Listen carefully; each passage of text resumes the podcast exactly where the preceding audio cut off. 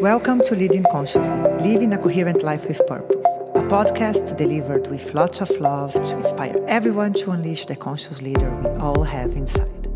Here is Lara Bezerra, your host. Intention, motivation, and purpose. Why are they so important for me? My mother used to tell me, Lara, the path to hell is paved of good intention. She always reminded me that the intention is as good as the consequence of the action or the impact of the action. It doesn't matter if the intention was good. If your action resulted in harming someone, you would be wrong.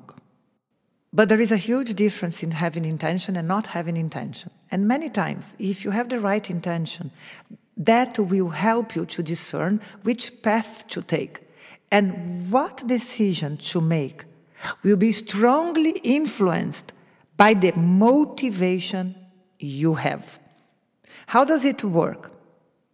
It comes back to the question of checking what kind of thought is motivating you to do what you are doing. I share what my mother used to give an, as an example. She used to tell this story many times. There is a boy in your son's class that derailed completely the last period, and his attitude is harming the class, and, he, and he's a very good friend of your son. If he keeps on this path, your son might be harmed, as the actions are even criminal of this boy. You can advise his mother to look for help and she can hate you or she can thank you deeply, depending on how you will do it. How should you do it? Both intentions are to advise her and protect your son. The first way that you can do is to tell her how bad her son is, and that if he is kept in this path, he will become a criminal and will take many kids with him. You can hand her the contact number of a specialist and ask her to take action fast so she can avoid others to be harmed by taking care of her son. For sure, she will start to defend her son and give excuses. And we are not so sure if she will look for help because she might be very ashamed of her son. It's complicated, no? The other way is to remind her how good friends your sons are and how brilliant future they have in front of them. Then tell her that there are sometimes in our lives when situations just happen and they become so challenging and we might not be able to handle it alone. That sometimes looking for help is just being able to help our loved ones and tell her that you also love her son and that anything that would be needed to bring back her son to the goodness and potential that he has inside, you would help. You can hand her the number of the expert and tell her just to go there to talk her heart out and see if there is any easier way to support her son that for sure an expert would be very happy to help her on this journey. Well, I am very sure that in this second way, the mother will consider looking for help because she's just seeing the brilliant future of her son in front of her and your care. What is the difference from both ways? Their motivation is very different. And in most of the times, whatever motivates you will be brought out from the other person's heart also. That means that if what is motivating you is anger, fear, you will bring anger and fear from the other person. But if what is motivating you is love, caring, this is what you will bring out of the people around you. In the first example, you were trying to avoid that the boy would harm your son, and you were trying to avoid that this behavior would infect him. You were full of fear and you had even fear to talk to the mom. You were afraid of her behavior, her reaction.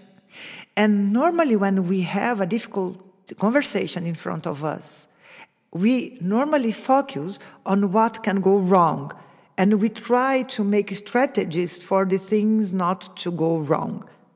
And normally is what happens.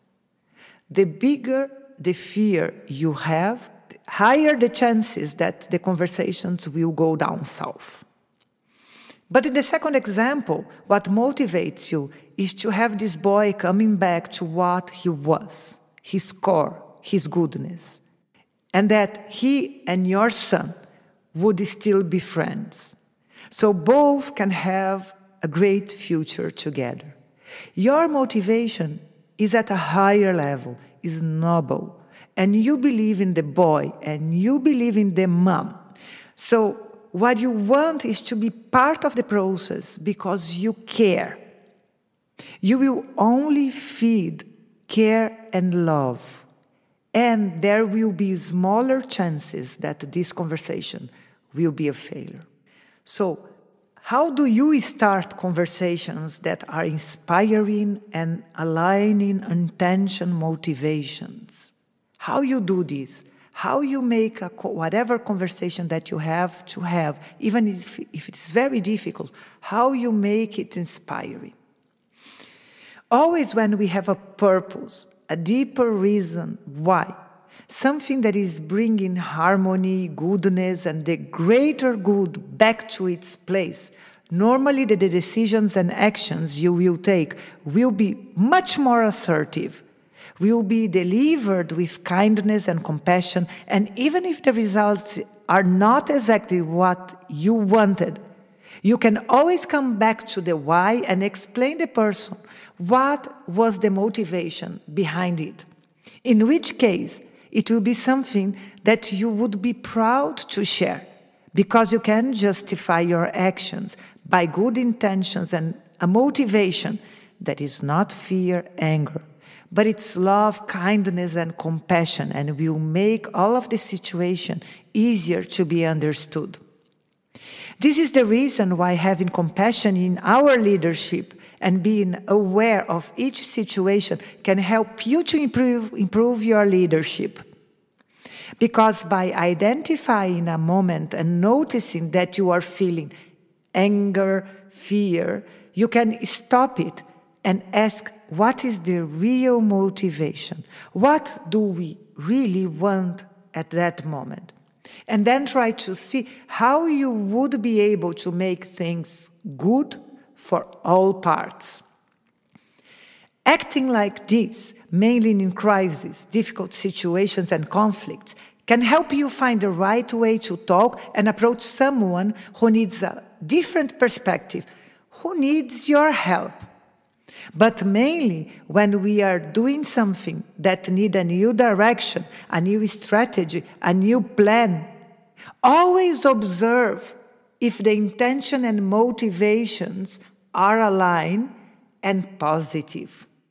I always give the examples of my super difficulties I had in my career. I am the style of professional and human being who makes plans based on the vision of what I want, of what I see as an ideal outcome of the situation. So rarely you will see me doing plans not to lose my job or not to upset someone or to avoid my team to lose motivation. I will always make plans to be able to live my purpose in my work and to be able to make an impact in society through my job. I will want other people to feel the same and find their joy in working with me and in the company they are working. I will want to see my team feeling empowered that they can do beyond their job descriptions and they can also leave a legacy.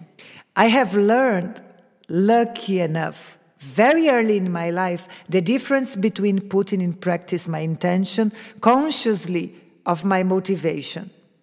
And when I read The Spiritual Capital of Professor Danah Zohar, I learned about the scale of motivations. And then all fell into place. And with the Quantum Leader, uh, her book from 2016, where she brings the concepts of spiritual quotient, scale of motivation, and reframing together, I was able to put them into a training to my team. And while I was doing it, it became absurdly clear to me the importance of these concepts together self awareness, intention, motivation, and purpose. So, are you able to identify your motivations behind your intentions and check if they are the right ones, if they are aligned with your purpose? If you are able to do this exercise, understanding everything that you do and being able to identify the motivations behind your intentions, then you will need just to know how to choose and to drive the right motivations behind anything you do. And this is calling reframing. And I will talk about it in the next episode. Go back to your core and ask your purpose. Practice this self awareness of aligning your intentions and the motivations behind it. And you will see how your life will become easier and better. Have love, kindness, and compassion in your thoughts, and your life will definitely become much, much easier. I hope that you will use this practice. If more of us, leaders, mothers, fathers, sons, daughters, teachers, will be able to be aware and lead consciously, we will build a much better world. Here was Lara Bezerra with the Leading Consciously, living a coherent life with purpose. Wishing you all a great week.